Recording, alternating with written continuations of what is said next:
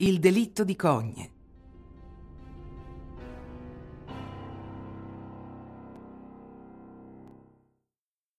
Il 14 marzo 2002 viene spiccato un mandato di arresto per la madre.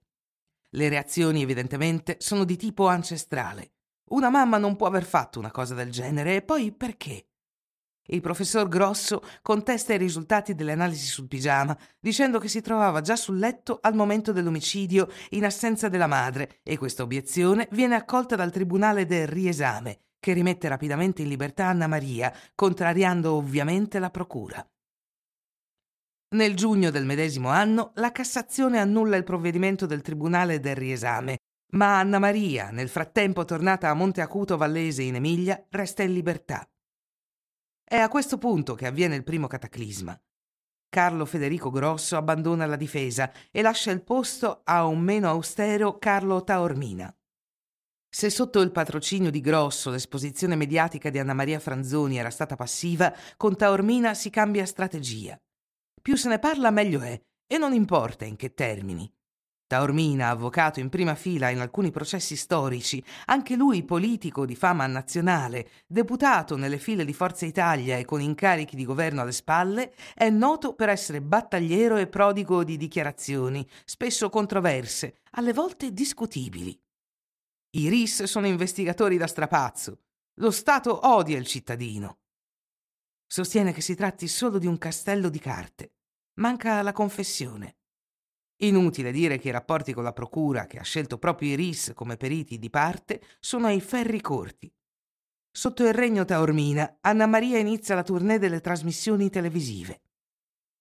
L'atteggiamento però non gioca a suo favore. La stessa cantilena monotona e lamentosa, che pare cercare compassione in ogni parola, le lacrime pilotate, raramente accompagnate da segnali più tangibili di ansia, aggiungono dubbi ai dubbi. I programmi scelti per esprimersi sono quelli che di solito cercano il sasso nello stagno o, più adatto ai luoghi, il ciottolo che provoca la frana. Non ci vorrà molto. In una puntata del Maurizio Costanzo Show, Anna Maria annuncia di essere incinta del piccolo Gioele e la frana arriva. L'opinione pubblica considera l'annuncio come tutto e il contrario di tutto. Una parentesi. Per molte incredibili analogie, Cogne ricorda il caso del piccolo Gregory, di una ventina d'anni prima in Francia. L'ambiente montano, il paesino isolato, con il proprio bagaglio di rapporti che a comando diventano idilliaci o conflittuali, l'età della vittima, il volto affascinante della madre, la valanga di telecamere e ora anche l'annuncio della gravidanza dell'imputata, che entra e esce di prigione. Il 16 settembre 2005 Carlo Taormina annuncia la scelta del rito abbreviato ossia rinuncia al pubblico dibattimento, in quanto, a suo dire, la pressione mediatica ha condizionato troppo le opinioni e una giuria popolare non si presenterebbe serena. Carta che vince, carta che perde. Venghino, signori.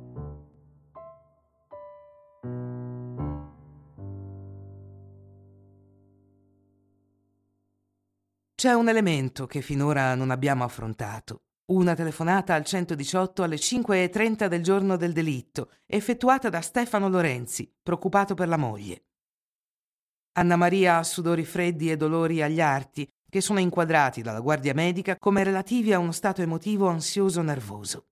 Stefano consola come può la moglie e in seguito, malgrado lo stato di sofferenza della donna, alle 7.30 si reca al lavoro.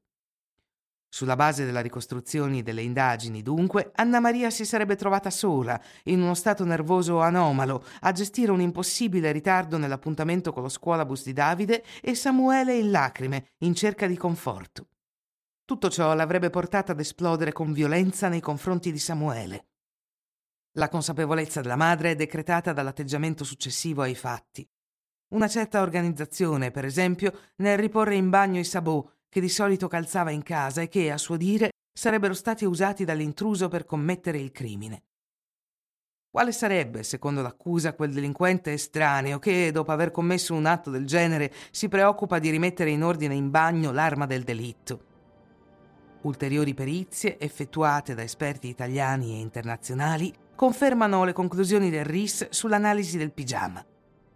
Il 19 luglio 2007 Anna Maria Franzoni è condannata a 30 anni di carcere decisione considerata con acrimonia dal difensore Carlo Taormina, che non si dà per vinto.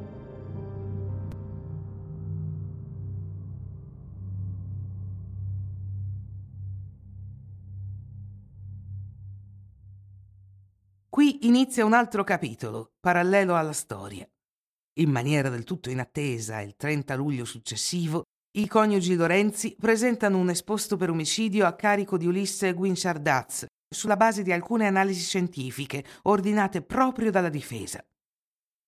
Sullo chalet e in prossimità si sarebbero rilevate delle impronte sfuggite persino ai sopralluoghi del RIS, messo così alle strette.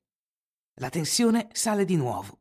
Taormina, sempre su una linea di difesa e attacco, considera gli elementi rilevati l'ulteriore prova dell'accanimento contro Anna Maria e di incompetenza del RIS.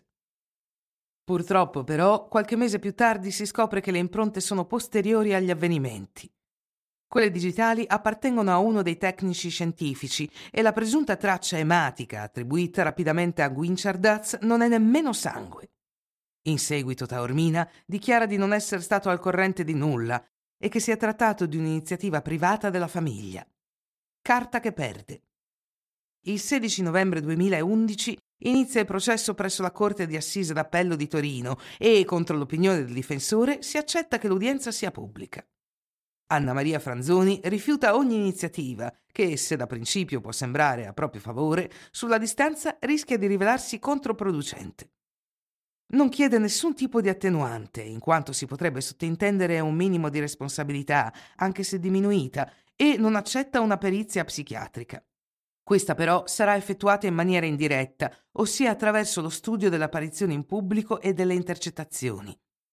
Ne risulta quello che viene definito uno stato crepuscolare orientato, ossia, in soldoni, una temporanea perdita di coscienza che potrebbe persino causare la cancellazione dell'intero gesto senza pregiudicare la memoria del prima e del poi.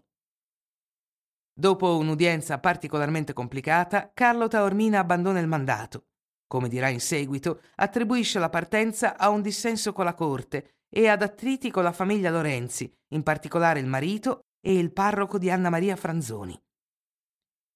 Subentra l'avvocato d'ufficio Paola Savio, che rimette in pista la teoria dell'estraneo.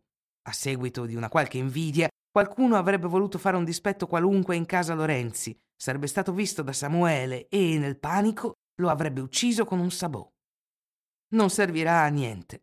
Il 27 aprile 2007 Anna Maria Franzoni viene condannata a 16 anni di reclusione. Escluso il pericolo di fuga e di inquinamento prove, la donna resta libera in attesa della decisione della Cassazione, che conferma la sentenza il 21 maggio dell'anno successivo, con immediata incarcerazione a Bologna.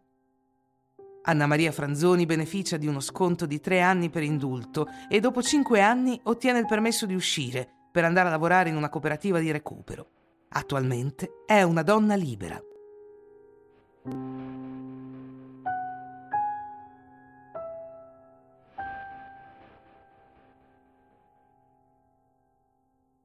È effettivamente un processo indiziario e come tale si presta a miliardi di interpretazioni. Inutile dire che i criminologi e psichiatri si sono scatenati, come giusto che sia, su un caso così intricato e controverso. Al di là dell'aspetto mediatico, il lato umano ha una rilevanza di peso e vale la pena di soffermarsi su qualche rilievo. Samuele ha la testa fasciata, ma il visino pulito. Questa circostanza è stata interpretata come il limite estremo, da non oltrepassare. Il volto deve restare intatto, malgrado la volontà omicida. Altri esperti hanno sottolineato come Anna Maria, probabilmente in grave stress psicologico, non potrà superare il blocco che le impedisce di ammettere finché non deciderà di farsi aiutare. Contro questa iniziativa, però, sembra pesare la ragion di famiglia. Al padre Giorgio si attribuisce la seguente esclamazione: meglio in carcere che matta che spiegherebbe anche il rifiuto di una perizia psichiatrica.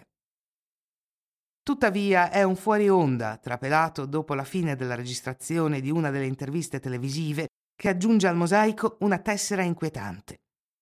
Malgrado la Franzoni abbia spiegato in seguito che fosse preoccupata della qualità dell'audio, nel togliersi il microfono chiede in giro in studio: Ho pianto troppo.